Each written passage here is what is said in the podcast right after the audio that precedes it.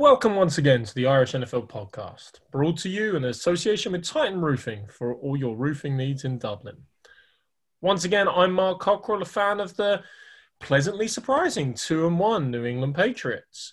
And I'm joined as always by my good friends Gordon Bridgefield, an even happier fan of the 3-0 Pittsburgh Steelers. Good morning, Mark.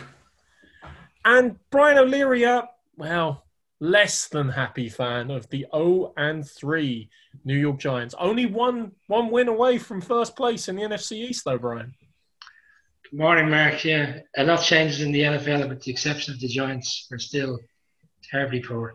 But we won't focus on that. We'll move on. Well, I'll start with a quick question to you, Brian. I mean, now that the Browns, for the first time, I think since something ridiculous, like 2010 or something ridiculous, they are above 500. They are 2-1 as a record. Does MetLife Stadium feature as the new factory of sadness between the Jets and the Giants? Just as well, there's no fans in there at the moment for either side because they'd be getting heckled off the pitch each week. Oh God, I don't know what to say after last weekend.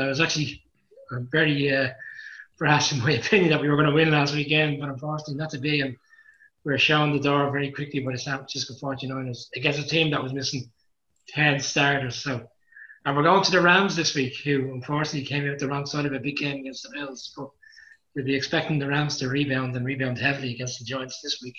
Absolutely. And look, I mean, you know, it's almost like what I want to say, at least you're not Eagles fans who unbelievably are half a game ahead of you, but probably even less pleased than Giants fans. So the thing is, Gordon was right at the start of the season. This division is so bad.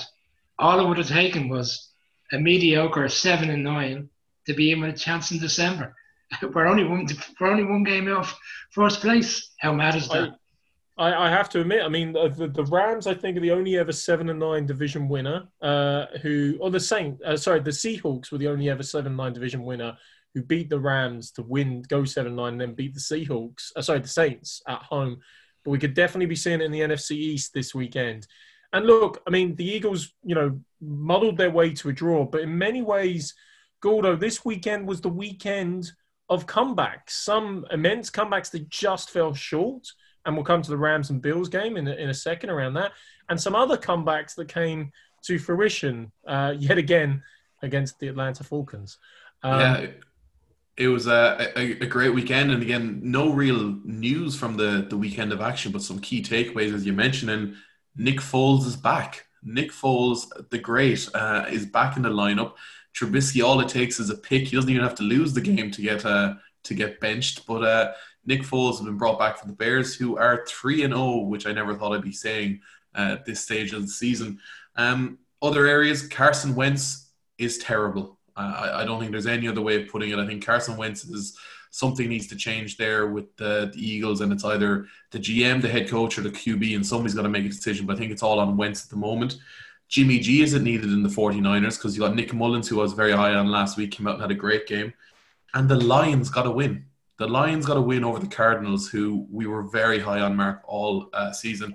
And it was just a strange comeback win for them as well. So, yeah, it was a great weekend of action. But I think Nick Foles back in the Chicago Bears, does it do anything for them is the big question. Yeah, two and a half game weeks it took for Nick Foles to take over Trubisky, which is probably 2.5 weeks longer than I expected. But a 20-point fourth quarter meant they pipped the Falcons 30-26, and Dan Quinn has to be looking at his P45 pretty damn shortly, you'd imagine. But let's turn our attention to, as I said, alluded to, the comeback that fell short. The Rams were being handled by the Bills at home. First time, really, probably both sides have played a quality opponent. The Rams have played the Cowboys, but very poor performance in the Cowboys in the opening week. And as we've alluded to, probably they aren't a quality opponent at this stage. 28-3 down again. Sorry, Falcons, that you might recognise that scoreline from time to time. And the Rams powered their way back, pretty much driven by an amazing performance by Aaron Donald. 4 turnovers of Josh Allen, who, you know, played a great game, but, you know, protection issues are still there. Leading 32-28, and then the Bills pull it out of the bag with their final drive. It was a phenomenal game, as in, to be honest, Josh Allen, who We've been really high on all offseason. He's just showing the sort of quarterback that he can potentially be. And this is his third season. This is generally when, you know, quarterbacks come into their own. But it was a great game by both teams. As you say, Aaron Donald was leading the charge for the Rams with 4 sacks. But it was a game-winning drive by Josh Allen, pushing down the field, starting on his own 20-yard line. And some amazing passes. He's got really good touch passes. Cole Beasley came out of nowhere and led the receiving yards with the wide receivers. Stephon Diggs only had 4 receptions, but again, 4 big ones. But just generally, Josh Allen seems to be that sort of a quarterback that if they keep going the way they're going, they're really going to be contenders come the midway point of the season. But taking that theme, Gordon, I'm going to throw it to Brian here. Brian, is it not the case with Josh Allen? It's a bit like Sergio Leone's famous masterpiece. Is it not a bit of the good, the bad, and indeed at times the ugly? I referred to him a couple of weeks back as the new Big Ben. He just won't give up on the play. When the time is right to get down on your honkers or throw the ball away, the tendency looks to just get that extra yard. You know, it's good in a way. He'll win games, but he's going to throw some other games away. And to a certain extent, what happened on Sunday shouldn't have happened. 28-3, comfortable game. Rams came powering back. Just on that last drive, as much as he threw some great balls, and there's a new key factor in that offense, which is Gabriel Davis, the wide receiver, the rookie who caught a touchdown last week and looks really good. There was a horrendous flag in the last few seconds in the red zone, where it looked like the Rams had held on, and then all of a sudden the flag comes out of nowhere for pass interference, which looked very controversial, shall we say. Yeah, on 4th down, wasn't it, as well, Brian? It was the last play. The Rams players were actually just about to kick off a bit of a celebration, and then they saw the flag, which came in very late. Yeah, but I think if you look at the Bills in particular, like to be 3rd and 22 at one stage on that final drive, and again, the pocket collapses, and he's got Aaron Donald chasing him down. And rather than panicking, he hit a brilliant pass to Cole Beasley right down the middle, who's literally sat in the middle between 6 Rams defenders. So I think there's just there's a maturity level at the moment of Josh Allen. He does escape well, and he's so strong. And to be hit 4 times by Aaron Donald to keep going, yeah, I think there's something there with Josh Allen to be 3-0 at this point of the season. Great win.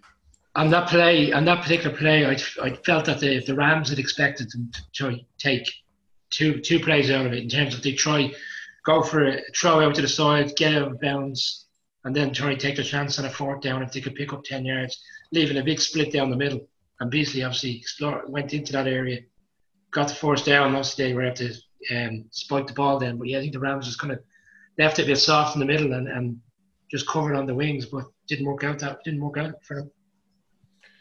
Yeah, the last thing I'm going to say is it's remarkable, really. I mean, the Bills came into the season with a dominant defense, and we expected them to ride their defense. 3 weeks in, we're talking about Josh Allen. We're talking about kind of they go as Allen goes. And he's definitely a gunslinger. He's in the Roethlisberger or the Rodgers, well, not necessarily Rodgers' father, I'd say, model. He's going to air it out and try and keep a play alive. As he goes, maybe the Bills go. But no qualms so far, 3-0, great start. They're justifying their tag as favourites in the AFC East and looking a strong contender in the AFC generally. So with that being said, guys, I mean, there are other games, and it was a great weekend, actually. I mean, there were very few real blowouts. We alluded to the Bears and Falcons game. Even the Titans and Vikings game was a really tight tussle. Titans pulling it out with a 4th quarter comeback by Ryan Tannehill. Sending them to 3-0 and the class of the AFC South, and the Vikings to despair at 0-3 that we wouldn't have seen coming. I also don't really want to talk about the tie, plainly because it feels like kissing your sister. It feels somewhat dirty in some respects to see the two teams can duke it out for 70 minutes and can't separate it. But, you know, as we alluded to, the Bengals and Eagles now both 0-2-1. But Gordo, I mean...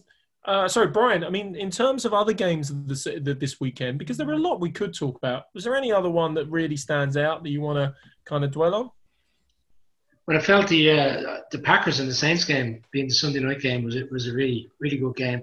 And I think we all went for the Packers last week in terms of going in there. Packers, again, on offense, we were all kind of discussing during the offseason whether they could live up to the hype in terms of Rodgers having all the players available to him, because we were concerned that only Adams was standing at wide receiver. But look, the guys are stepping up, and one guy in particular that came out of that game was Lizard. He was an undrafted wide receiver. And we've seen in the past, you don't necessarily have to be drafted to turn out to be a good player. But Rodgers seems to like him. He's gone to him on a lot of kind of long balls, and he had a touchdown on Sunday.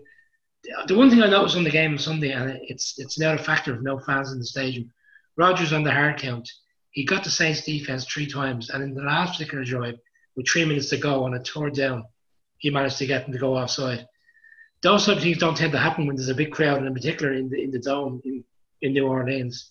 So whether that happened in the game, certainly was an impact on the game, because there was a number of drives where it looked like Rodgers were going to get off the field. Saints were going to get the Pack off the field, but they didn't. But in saying that, 37 points the Pack had put up. I can't even recall what they put up last week, 40 on the first week. They're really going in the right direction, and they have the Falcons this week, so you'd expect it to be 4-0. Well, we've certainly seen that their defense can't handle very much at the moment. I mean, look, the Saints came out with an opening day victory against the Bucks, and you thought, oh, big divisional game, that's a great start. And they've now lost two on the bounce, and of course they've had a tough start to the season. But how, you know, the takeaway I took from it was Kamara is obviously still dangerous and was actually Breeze's main target for that game. I think he had something like 12 or 13 receptions out of the backfield. And the commentators, everyone's kind of referring quite extensively to Breeze and his lack of arm strength getting it downfield. I mean, it still looks like he's got the zip on the seam throws, for example, but it is becoming the Saints' offense still very dangerous, but it looks more and more like a dink and dunk offense. It's a massive reliance on Alvin Kamara, and as you say, your dink and dunks and your throws to the sideline, and he's not going down long. I think without Michael Thomas as well, it's been very evident that he just doesn't have really confidence in anybody else, and Kamara is having to do everything, and there's only so long that can happen. I think on the Packers side, Aaron Rodgers is playing phenomenally well, and he spoke up Lazard recently there last week on the Rich Eisen show and talked about how good he is, him and Aaron Jones. And I think he just said it himself. He's now in a rhythm. He used the word rhythm about 10 times in terms of the offense and the play calling where they are at the moment with the Packers. And he's just really comfortable. So I think the Packers are definitely a dangerous opposition at the moment. But with Drew Brees, like, there's just people are saying, do you call in a QB at this stage when you're a future Hall of Famer like Drew Brees? But he's struggling at the moment with the team, and he does look like he's not got the extra bit of zip in it. I think the fact that everybody's discussing how Brees is playing at the moment, and to a certain extent because of the levels he's had in the past, he's dropped off. It's getting away from the fact that the Saints defense in all three games has given up quite a few points. Last week against the Raiders, who can be reasonably explosive, okay, they gave up 34, another 27 to the Packers, and in week one, albeit they took care of the Bucs, they still gave up quite a high point. It was 24-28. So the Saints' defense hasn't clicked yet, and it's putting Breeze and the offense under pressure. They still put 30 points up on Sunday, but yet they've come out the wrong side of it. And then Hill is kind of the next QB in waiting, as they say, is a bit sporadic. He dropped the ball a couple of times on Sunday, and he gave away a fumble when the Saints were drawing potentially to go two scores up. So he hasn't. You know, he hasn't helped Breeze in the sense that he's come in so many times in the past and helped the Saints' offense out, but he doesn't seem to be doing much at the moment. Well, it's a great point about the defense. It used to always be the qualm about the Saints that the defense would let down Breeze and Peyton, and this season they certainly haven't shown much. Switching to other games very briefly, I mean, look, Steelers obviously handled the Texans 28-21. At home, sending Steelers to 3-0, as we alluded to, Gordo, and the Texans to 1-3. And that was a game where the strength of the Steelers' defense in comparison to the Saints is really supporting Big Ben and what the offense is trying to do there. A famous game as well with three Watt brothers on the field. Obviously not all at the same time, but at different stages. So exciting. And the Texans probably ranked with the Vikings as one of the core disappointments of this season so far.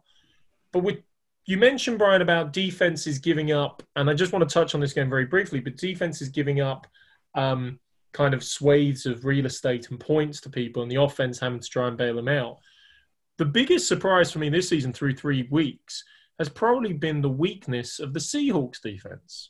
Now, again, they came out with a win. They beat the Cowboys 38-31 against another MVP performance, probably by Russell Wilson. He's certainly my favorite through 3 weeks. But it's 38-31, and the Seahawks defense didn't look in any way good against the Cowboys or against the Patriots last week or indeed in week one. I mean, is it the end completely and finally of the Legion of Doom a boom and you can put a stake in them? Well, when we were doing our season previews, and I think both myself and Mark had suggested that we didn't believe that the Seahawks would make the playoffs, but they probably will at this, albeit very early. The likelihood is they will because once you have Russell Wilson and their offense is explosive. But we did touch on that they didn't do a lot to address the issues on defense, with the exception of maybe bringing in Adams from the Jets, which was very late in the offseason. But yeah, they're putting Wilson in situations where he's having to win the game for them. And, you know, at some stage you would think that luck could run out. In fairness, they played very well over the first 3 weeks, but they're giving up high into the 30s in most games. And in particular at home, albeit there's no 12th man. But when they go on the road, at some stage, that's going to come to an end. Yeah, I don't know how much longer you can really rely on Russell Wilson to just keep throwing 5 touchdowns in a game. And it's just about the Seahawks. Can they outscore their defense? And as Brian said, that's only going to last so long. I don't think we can get away from this game without touching on the Metcalf touchdown that wasn't the one where was it a loss from the Cowboys years ago? Leon Lett, the Cowboys. Leon Lett, yeah. So strolling into I think he was getting ready to do the celebration. Fair play to the rookie Ruggs from Cowboys came in and punched the ball out. But just as well he scored that winning touchdown and redeemed his mistake. Otherwise, Carl would have had him, you know, doing push-ups and a few sprints around the pitch during the week. Well, what I loved about it was that instantly he knew. Like, there was no kind of like, oh, no, I crossed the line. It was like instantly he knew, and apparently he went to the sideline and said, no, I'll do better. And Russ Wilson gave him the speech. And, yeah, he came out with a winning touchdown. But can you only imagine, like, the Seahawks get loud with the 12th man. We're talking about Philly fans and New York fans. Can you imagine the abuse and the ire they would have thrown at him in that scenario if there had been fans in the stadium? I mean, the makeup of Russell Wilson, though, is not to, try go and win the game, because even on that last drive where majority of quarterbacks and coaches between them would have agreed the best thing here is to run the clock and take a field goal to win the game, or certainly put ourselves in a position to win the game with a field goal. He goes, a minute left, doesn't matter. We'll take the touchdown and we'll see can the Cowboys beat us, which they nearly did in fairness. Yeah.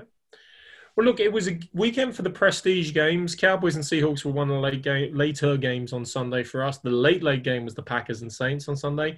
And then Monday night, probably one of the better Monday night games in terms of scheduling that the ESPN have seen in the many years. The two hot shots of the AFC, the Chiefs versus the Ravens. And for any of our listeners who haven't caught the highlights of this game yet, I heartily recommend it, if only to see all the tricks in Pat Mahomes, or Patrick, as his mother insists that he be called to the announcers on Monday Night Football, that Patrick Mahomes was pulling out. Underhand shovel passes, running, throwing on the run at different directions, escapology in various different scenarios. He proved why he's not only a regular season MVP, but a Super Bowl MVP. And they handled the Ravens, in fairness, pretty comfortably. It never really felt in doubt. This was one of those highlight games. When you watch it, you're just enjoying every single clip. As in Patrick Mahomes, like you say, they were just putting out tricks and everything. And it was just insane to watch. And I do think the Chiefs now are getting to that stage where they are back to last season. They're super comfortable. They didn't give Lamar Jackson a chance. And Lamar Jackson came out and kind of said the Chiefs are his kryptonite, or the Baltimore Ravens kryptonite, because he's 0-3 against them as a starter. So it was just a really, really fun game to watch. Myself and Brian had a nice banker on this one with Patrick Mahomes to be an anytime touchdown scorer, which was the first score of the game. It was just an easy win. But yeah, just an enjoy. Like you say, watch it. It's just an enjoyable game and enjoyable highlights. And I think the Chiefs are kind of starting to warm up a little bit. Yeah, I picked the Ravens last week because I felt that over the space of 2 weeks, the Ravens' offense was the offense that took up from last season, where the Chiefs hadn't got going. But yeah, to Gordon's point, the Chiefs, they've arrived. They realize this is the game, probably the game that could, you could argue will be the decision maker on the number one seed come the end of the season. But yeah, to your point as well, Gordon, Jackson is 21-1 in the NFL against, in terms of his record, and do one defeat being the Browns last year. But he's 0-3 against the Chiefs. He hasn't got to the stage where he's in a position to beat the Chiefs, and the Chiefs have certainly showed everybody in the league that they are the number one team, and they're definitely standout team to go back to the Super Bowl. Yeah, fantastic performance. And actually, I mean, even, you know, there's just under 20% of the season completed, Jen. So, I mean, even if we look at the standings very quickly, it almost looks like equality in the AFC through 4 teams, 1 in each division at 3-0, swiftly followed by 1 team in most divisions at 2-1. The Ravens and the Browns are at 2-1, the AFC North. Whereas the NFC kind of has either your haves or your have-nots. The NFC East, you know, or NFC least that we've already touched on doesn't have anybody even with a 500 record. The North has the Packers and the surprising Bears at 3-0. But the biggest surprise probably is the NFC West, where everyone is at least above 500 at the moment. And the Cards and the Rams are still looking at themselves wondering how they're not 100% perfect. So I think we called that at the start of the season. That was going to be a very competitive division. I know, Brian, you weren't as convinced on the Cards, but they've certainly proved they may be more a contender than a pretender, albeit a bad loss against the Lions this week. But the Cardinals are progressing, and as you can see, and I think you two were correct in saying that they will come on leaps and bounds for the season. But they're still that type of team that, having won the first 2 games, all of a sudden the expectations are on the Cards. And clearly myself, I picked them as the banker last week, that's the kind of letdown game that comes with a team that's coming on well, getting better, but just haven't reached the stage yet where they're going to be a real pretender in the division. It's a bad one because they're 3-0. It's a really competitive division. They should be winning that game. But in fairness to the Lions, they should have won in week 1 against the Bears. And the Lions, and sometimes they just tend to put out these nice wins, and fair play to Stafford. He drove them down at the end, and they kicked the game-winning field goal. Absolutely. And look, let's turn our attention from the past, though. We've learned from our history. Let's look to the future and create our time machine like H.G. Wells wanted us to do, and see what's coming up in week 4. So after this week, guys, we will officially be 25% of the way through the 2020 NFL season. We start with a wonderful game on Thursday night, the Broncos at the New York Jets, which you can be damn sure I won't be staying up for. Brian, how do you see that one going, and what's your pick for the game? I think it's just solid there, Mark. It's not the kind of game you really have too much engagement in terms of staying up. It's one for the highlight show. It's very hard to know because the Broncos are playing with a backup quarterback, and they have lost so many players as well to injury. I'm going to go with the Jets. They self-destructed last week, but they did start the game in Indianapolis reasonably well with a touchdown. And look, they were never going to win the game, but they did kind of hang around for a little while until Sam Darnold decided to start throw pick sixes across the board. They're 2.5-point underdogs, so they're getting 2.5 points. They're at home. I'll pick the Jets to win. Yeah, to be honest, I think this is a game that can be – it depends on whether or not the Broncos can protect their quarterback, and if they can, I expect Melvin Gordon, Jerry Jeudy to perform well for them, so I'm going to go with the Broncos for this one. And to be honest, I'm going for the Broncos. I think the Jets and the Giants are in that race for Trevor Lawrence at this stage. And Melvin Gordon is another player that's fallen into the injury category there in Denver. Yeah. So he's gone now as well. So yeah, that's only coming the last day or two. Yeah, they're two not great teams, but I'll go with the Broncos. I just really can't pick the Jets to do anything other than underperform. We then turn our attention to the Sunday games, guys. Indy are going to Chicago. Like we've alluded to, Chicago there at 3-0. Bit of a surprise, but they somehow pieced 3 wins together. Indy aren't doing bad. 2-1 behind Phillip Rivers after an open day loss. Just 1 behind the Titans, who are leading the way in the AFC South. Brian, can you give us the line on this one? Give us your initial thoughts. Yeah, the Bears are at home, and I think this is actually a bit of a surprise. They're 2.5-point underdogs, so they're getting 2.5 points. The Colts are just under a field goal favourites. I'm picking the Bears. I'm going to run with the Foles train for a week or two, and it's more so because I'm not trusting of Rivers and that Colts offensive line to keep him. Well, the Colts offensive line is very good, but can they protect Rivers? I'm going to pick the Bears because they're at home, and I think there's a bit of a buzz about them on the fact that they've come back in 2 games so far, albeit with different quarterbacks. So, Bears for me. Yeah, I'm going to go with the Bears on this one as well, with Nick Foles back in the driving seat. But I'm also going to go with the overs on this game, which I think at the moment is about 45 points. And I think it's a really, really good overs bet, because I think after last week's performance, it could be a high-scoring game for both teams. Yeah, and actually probably that's a story through 3 weeks as well. The amount of points being scored, over bets have been coming in left, right and centre across the NFL. So great call out there, Gordo.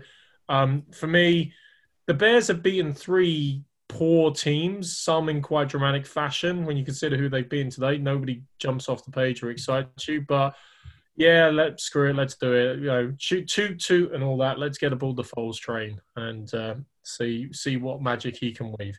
So I'll go with Chicago with the points as well. This game sounds so poor in principle. It feels like it should be on Thursday night, but the Jacksonville Jaguars are going to the Cincinnati Bengals, who eked out their first half win, or their tie, under the Joe Burrow regime. First non-loss. I think that's the nicest way we can say it about it. The Jags, you know, bit surprising start under Minshew, but they're 1-2. They're not a great team. Guys, just give me the pick on this one. I'm going with the Bengals to get their first win, and I'm going with Joe Burrows. I think they're at -3. Brian, correct me on that, but the Jags are at -3, I think. But I'm going to go with the Bengals either way. Joe Burrows to get his first win for the Bengals against the Jags.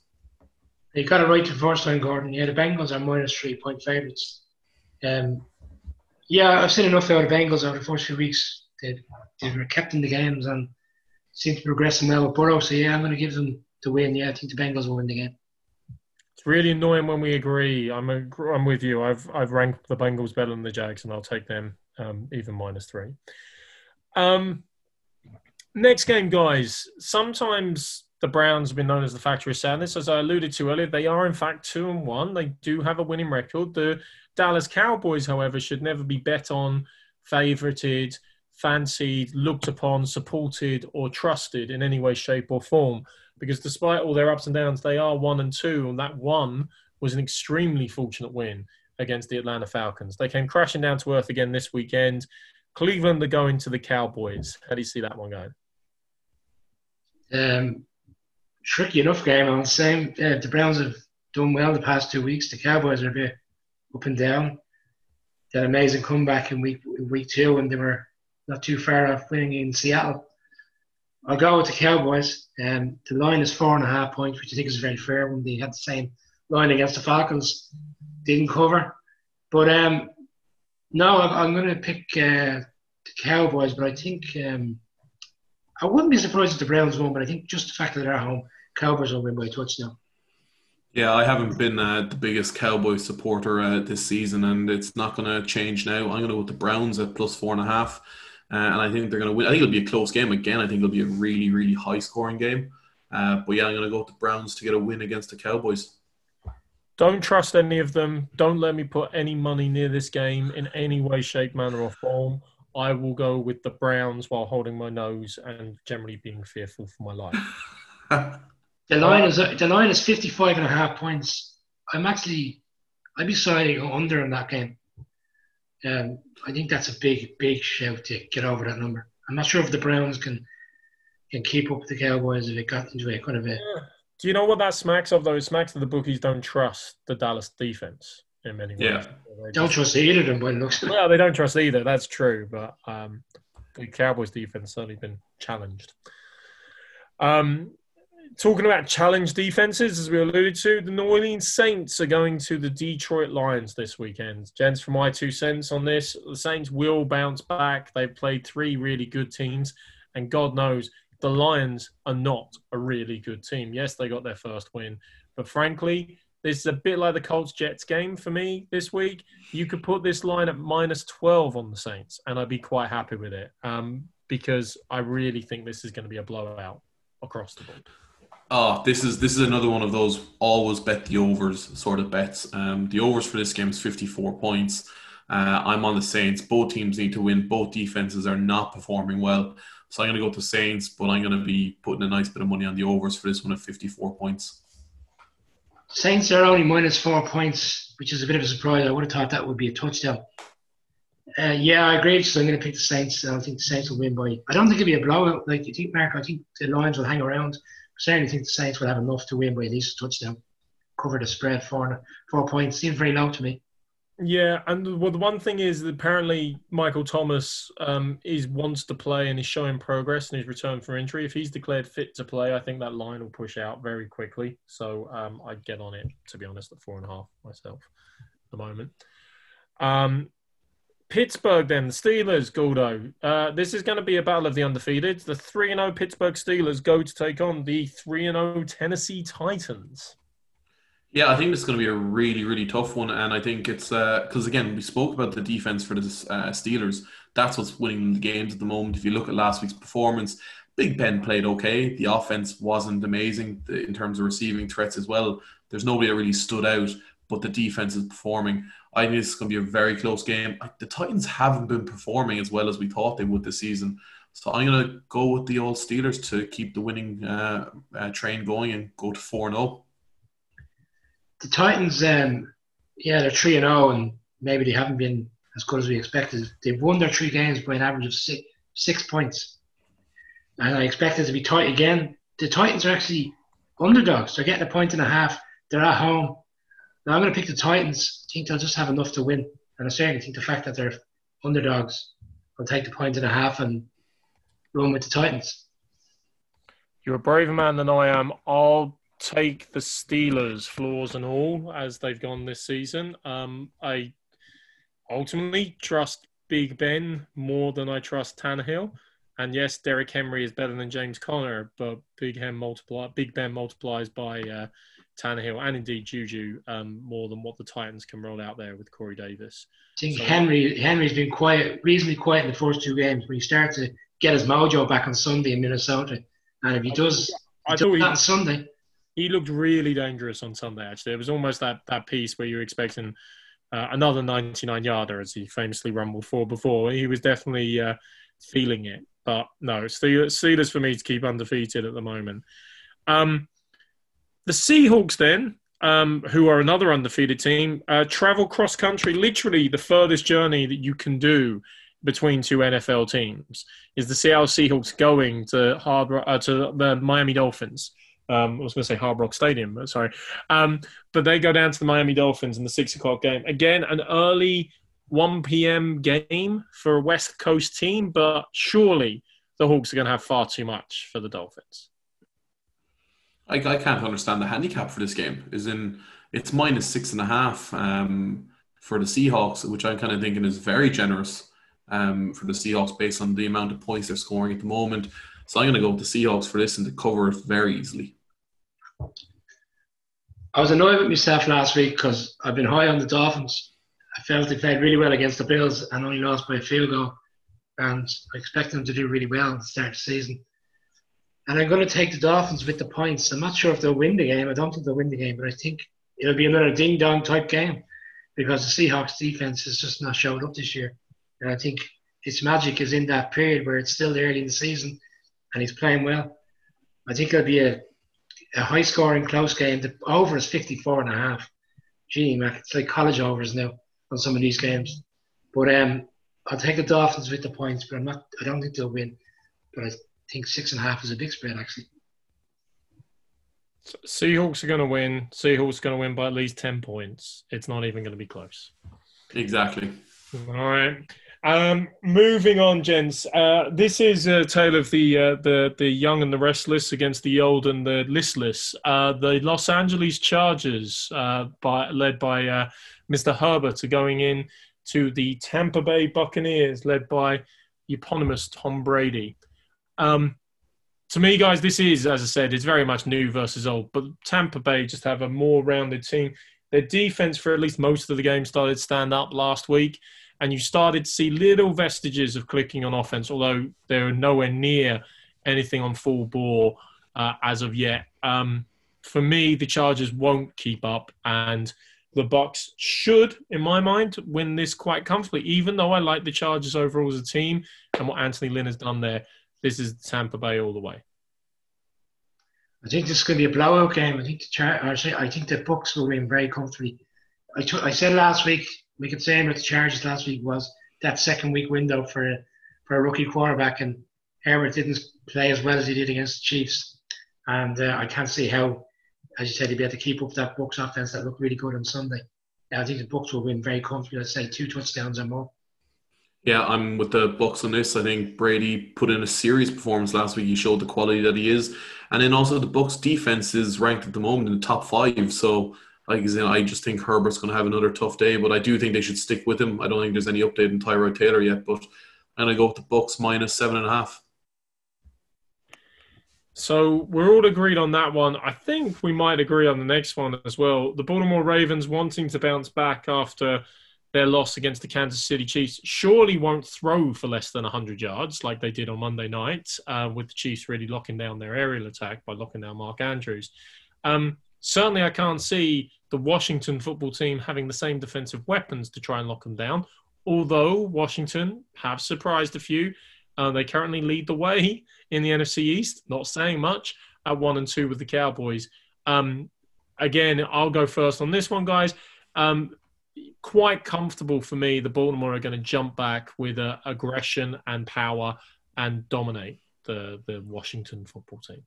Yeah, you hate being Washington, having to face the Baltimore Ravens after a loss against the Kansas City Chiefs. Also, looks like Chase Young apparently is doubtful for this game with a groin injury. So if that's the case, their real only weapon on defense is gone. And I think Lamar Jackson is going to have a field day. Don't know what the overs is for this one, but yeah, I'm backing Baltimore Ravens. Easy win.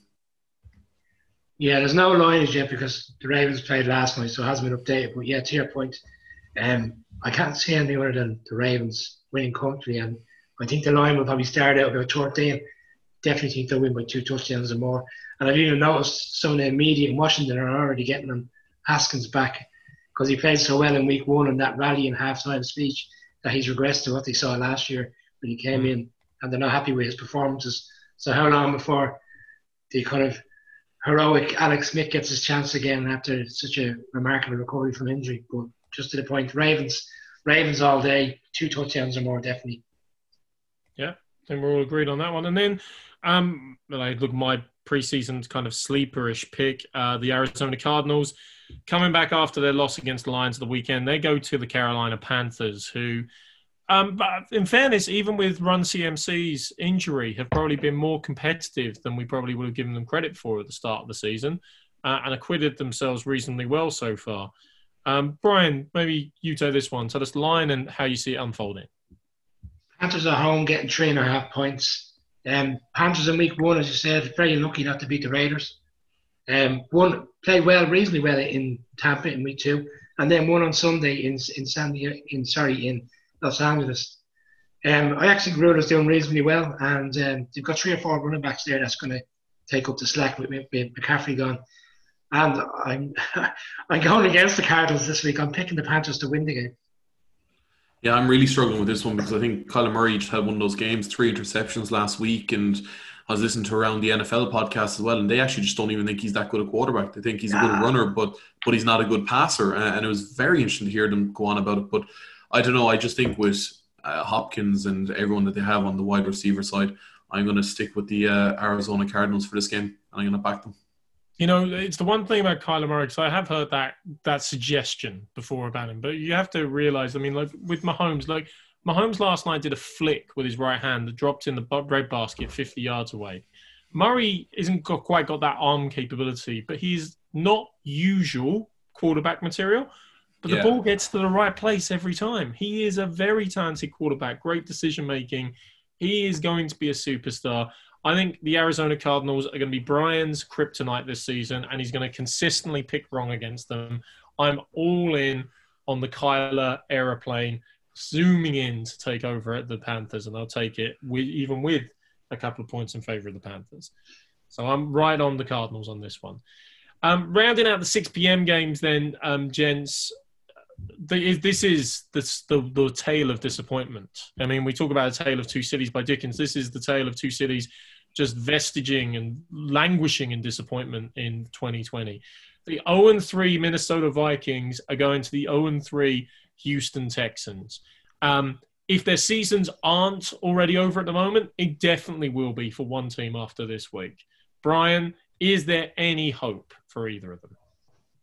I think there's more hope for the Texans, more so than the Vikings.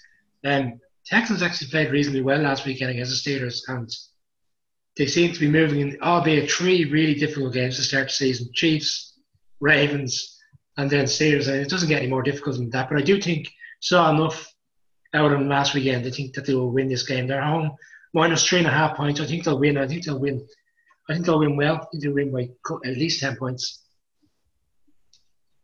Yeah, I'm kind of, it's one of these games. I think Texans, they've had the toughest opening season schedule to date, and just the Vikings have, I've not been high on the Vikings at all. You guys were talking about them as playoff contenders at the start of the year and massive Kirk Cousins fans, which was interesting to see. But no, I think Houston Texans come out and they get an easy win, because I think they've got a lot to prove after three tough opening games.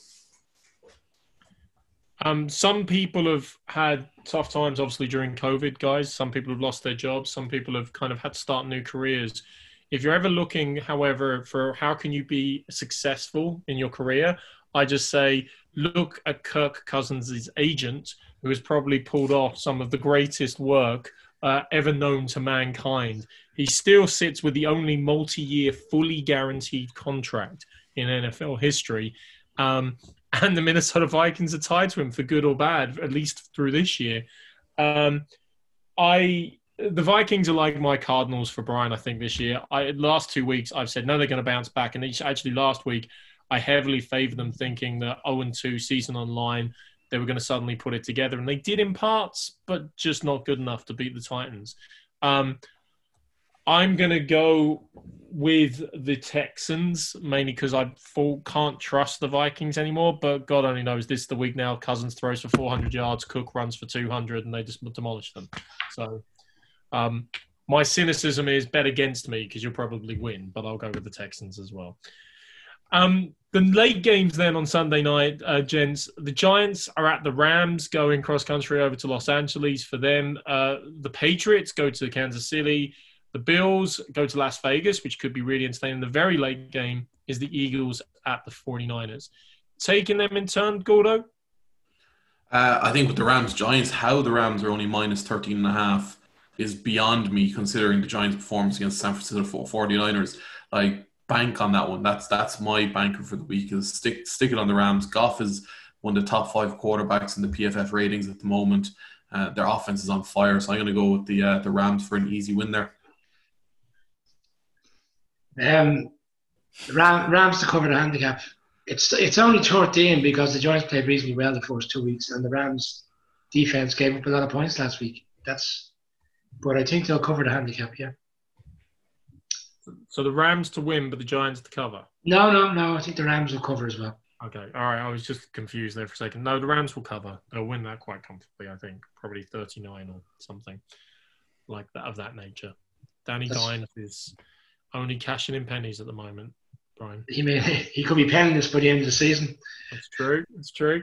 And then the Pats at the Chiefs. Look, they say, arguably, you control the Chiefs with a power running game to drain the clock and keep them off the pitch and keep their high-powered offense off the pitch. Well, didn't really work well for the Baltimore Ravens last week. And the Patriots, ladies and gents, if you didn't realize it before, they are a power rushing team at this stage. Last weekend, 7 different players rushed the football. At least Cam Newton didn't lead the rushing stats for a change. But that's what they're going to live and die on. And frankly, the Chiefs are going to walk that game, because the Patriots' defense won't be able to handle them. So I think the line I saw was at about 6.5. I think the Chiefs will comfortably cover, and that's a 2-touchdown game. It was 6.5, jumped up to 7. So give or take, it's 7 at the moment. But I agree with you, Mark. I don't see how the Patriots can keep up with that offense. The running game may hold them off the field for a period of time, but I'd be kind of siding on the under on that game. But I think Chiefs will win by 10 to 14 points. Yeah, I think it's going to be another one where Cam Newton is going to try his best. It's going to be, as you say, a power rushing game for them, but I can't see the New England Patriots being able to do it. So I think the Chiefs get an easy win, probably covered by about 10 points is what I'm thinking at the moment based on last week's performance. So hopefully you'll sound as upset as Brian just did there a minute ago talking about the Giants next week when we're talking about this game. I won't be as upset as Brian Gordo, because at least the Patriots already have 2 more wins than the Giants will have. We may not get two wins at all this season, but that's it. That's it. And then I'll be jumping on the Lawrence love train. I'm giving it 2 more weeks before we hear. We're talking about trains earlier on. I think it will be 2 more weeks before we hear the tanking for Trevor. signs and love hearts from Brian, to be honest with you. Love hearts. Did we get a tattoo? You heard it here first. Trevor Lawrence of the Giants, and Brian's getting a tattoo next season. He's the next Mahomes, isn't he? Hey, we heard that about you for Daniel Jones last time. Oh, no, I never said that. No, come on. Bringing it back, the next love child of Gordon Bridgefield was definitely Josh Allen earlier on, and Allen is bringing the Bills into the Raiders. Raiders, surprisingly, were pretty easily handled by the Patriots the weekend. They really didn't show up, to be quite honest with you. Obviously, returning to the scene of the famous snow game, or the game famously decided on a correct interpretation of a rule game for them. But they go back home to Vegas. Again, regardless of line, and I am quite high on what Chucky's doing with the Raiders generally, I think the Bills have enough to handle this. So I'd be all on the Bills on this one, even though the Raiders are at home and have been playing well at the start of the season. Yeah, I'm kind of like, this is one of those games that's -3 at the moment for the Bills, and it's a tough game because I think with the Raiders, the way they're performing on offense, they're going to score, and the run offense as well in particular with Chucky has been phenomenal for the Raiders today. Jacobs didn't have the greatest game last week, but I think he'll come back for this week. I'm going to stick with the Bills. I just think Josh Allen is a superstar at the moment for what he's doing in terms of the offense there, and he's very poised, so I'm going to go with them to cover the handicap at -3. This is a letdown game for the Bills. I think the Raiders at home, someone has to pick the Raiders, you know. You guys are the ones that are high on them all the time. Raiders are getting 3 points at home, back in Vegas. Bills going across to the West Coast. I think after such a big game at the end, I see a letdown game for the Bills. I think the Raiders will win comfortably. Comfortably? Wow. But on the Raiders, I think friend of the podcast, Stephen O'Rourke, who's a massive NFL, a Las Vegas Raiders fan, watches Twitter feed from last week for the first few scores when the Raiders went up. He was like, that's why we have Chucky. That's why we're doing well. And next thing, it just went down a quick, steep hill after that. I think someone has to pick the Raiders, but I think it's the Bills every day. I just think they're doing really well at the moment. We will see. I can see the letdown game, though, as well. I mean, I am on the Bills, and that's my pick, but I see where Brian's going with it. So we will see. Now, a couple of movies to finish off more than anything. Henry Hill, if you remember from Goodfellas, went this relocation program in the US. Every single member of the 53 starting players for the Philadelphia Eagles have gone into the witness relocation program to save them from Philadelphians. And it's probably a good thing that they're getting out of state next weekend to play San Francisco on the late game on Sunday night. Gents, I mean, like, at least they're not 0-3 is about as nice as you can say about the Eagles at the moment. Like they're plus 6.5 against the San Francisco 49ers, who have Nick Mullins at quarterback, are missing all the starters that we've gone through for the last 2 weeks. Yes, they hammered the Giants there at the weekend, not to bring it up again for Brian, but like I think it just says it all about what people think about Wentz and the Eagles at the moment to be plus 6.5. I'm going to go with the Eagles. I just think I don't see Nick Mullins doing a second week in a row. And I think, I don't know, it'll just be interesting. I think the Eagles will do something on offense. It may not be Wentz, but it'll be someone else that'll carry them. So I'm going to go with the Eagles to probably get the win for this game. Yeah, we made a mistake last week because we said that the 49ers went back to the West Coast and traveled back over. They actually didn't. They stayed on the East Coast. But we were corrected by a good friend of the podcast who was a 49ers fan. 49ers for me. I think Mullins actually... he's never going to challenge Garoppolo for quarterback, but I think 2 years on from when he started playing for them, he seems a lot more efficient as a quarterback, and I certainly think they could use him to win a couple of games before all the players come back from injury, and they may get Kittle back this week, so I think they'll be glad to be back playing in Clara Lara, as I like to call it, and the 49ers will win. Whether they cover, I'm not sure, but I think they'll definitely win the game. As I have many friends in Santa Clara, Brian, I think the analogy to Clara Lara is going to slightly disturb them. Or I might have to explain exactly. It's like this prestigious place in Ireland of mythical quality. But Yeah, I mean, you just mentioned about the Bills and the potential letdown game. I mean, teams now have a full game film of the 49ers and how they're adapting without Kittle, without Mozart, without all their injuries, without Garoppolo.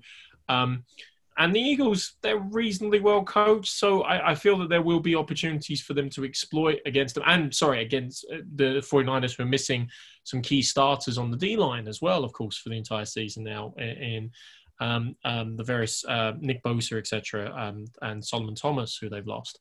So I think it's very possible the Eagles could bounce back. It's very possible they take advantage of the 49ers in a bit of a letdown week. But possible doesn't make reality, and I still can't force myself to bet on the Eagles this season, possibly ever, I think, but definitely not this week. And the 49ers are continue going to grind out wins. They continue going to be in that very competitive race in the NFC West, and they can't afford any letdown games. So, to me, still on the 49ers, even taking the points, taking the handicap. And then we finish, as I said, on another movie. On Monday night, again, you can imagine when the schedule was made, this sounded like a good game. Right now, it sounds like, you know, Nightmare on Elm Street. You know, it's a Freddy special or it's a Jason special. The Atlanta Falcons, with everything that's gone on with them in the last 2 weeks, are going to go into the Green Bay Packers, who, as we alluded to, have had a very, very efficient offense with new weapons coming up. And a great running game being driven by Aaron Jones as well, who finally seems to be a great compliment to Rodgers that the Packers have been crying out for. Gents, I actually feel unless the Falcons were up 35-0 with about 5 minutes to go, there ain't a hope they're winning this game. And even if they're up 35-0 with 5 minutes to go, if I'm a Falcons fan, I'd still be nervous watching this game, to be honest with you. That's how little trust I have in them right now. Is there any hope of redemption for them? I think the only thing that's kind of in the Falcons' favour is that they score so many points, as you say, on offence. And Matt Ryan has such a good passer rating at the moment. Like the handicap is -6.5 for the Packers. Like on any given day, you would normally say, yeah, the Packers cover that easy enough. But I do think with the Falcons, the way they're scoring, it'll be a close game. But I do think the Packers win. I'm not sure if I give the Packers the -6.5. I'm tempted to take the Falcons at +6.5 in this game, with the Packers to get a win. But yeah, I think the Packers getting the win either way. Well, Mark, you said it's been a bit of a nightmare for them, and you know you're referring to bad feelings. But in fairness, if you've watched the Falcons and you don't have any feelings for them, you probably enjoyed their games because they've been quite entertaining the first 3 weeks. I'd be more bullish on the Packers than to cover the handicap. I certainly think they'll win by 2 touchdowns. But I do think the Falcons will be in the game probably to the second half. I think just what you touched on, Gordon, but the fact that their offense is still very good and explosive. I could see them having a similar game to when the Lions went to Lambeau 2 weeks ago, and they'll hang around, they'll score some points. They may be in the lead towards half-time, but inevitably come the fourth quarter, the Packers will have put up 40 points on this defense and they'll probably win by 40-23, something along those lines, and cover the handicap.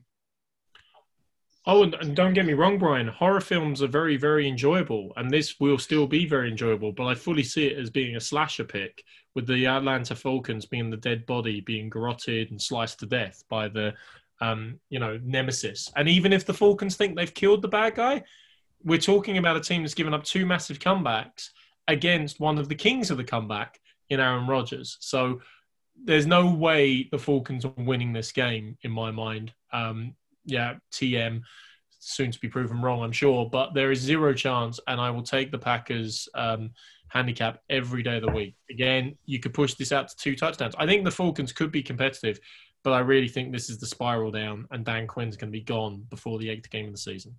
I was just going to say, I don't even think it'll be the 8th game. I think it'll be 5 or 6, but certainly won't be after this week, because whether the Falcons are playing well and have had won those 2 games, this is always going to be a really tough game, and I just don't think many people would select him to win either way. But I certainly think if he doesn't get a couple of wins still, he won't have a situation like last year where Arthur Blank has given him the other second half of the season to, find a few wins to save his job. I think he'll be gone. He'll be gone come October Bank Holiday weekend for us. There you go. So you can take your money and put it on Dan Quinn maybe to be the first firing of the NFL season. But Gould, O'Brien, what other bets should people maybe consider this weekend in terms of where you're looking at putting your money on this particular game week? Yeah, well, I think we've had another successful week with Brian O'Leary at the helm of all the betting tips. So as we've mentioned last few weeks, we've teamed up with RacingBuddy.ie, and all of Brian's tips have been shared across their social platform. So every week to date, we've been going through the bets, and we've been giving a banker, a treble, and a couple of nice touchdown bets, which Brian has been winning quite a lot of money on. And he's gracing us now with week four's tips and tricks. So Brian, banker bet, what are we going with? Where are we sticking the house? Yeah, we may have been winning a few quid on the, offside, but unfortunately it didn't happen, which we put up last week. Didn't arrive. The Cardinals let us down. But the nap this week, I hate to say it, but I'm going to pick the Rams. It's a big spread, 13 points, but I don't see how the Giants go into LA and come out of the game with any hope of winning, and certainly don't think they will cover. But the way the Rams have played, could have easily have got that win against the Bills last week. The Rams to cover the 13 points, and I think if people hang on till Saturday, Sunday, they may even get 12 down to 11.5, because usually by the weekend the lines adjust. So the Rams to cover the handicap is the banker. How tough was that for you to get out? Horrible. I won't bet it myself. I'll just call it the banker. All right, perfect. And then moving on to the treble, what are we looking at? Treble bet will be the Saints to cover, -4. I think the Buccaneers, -7.5.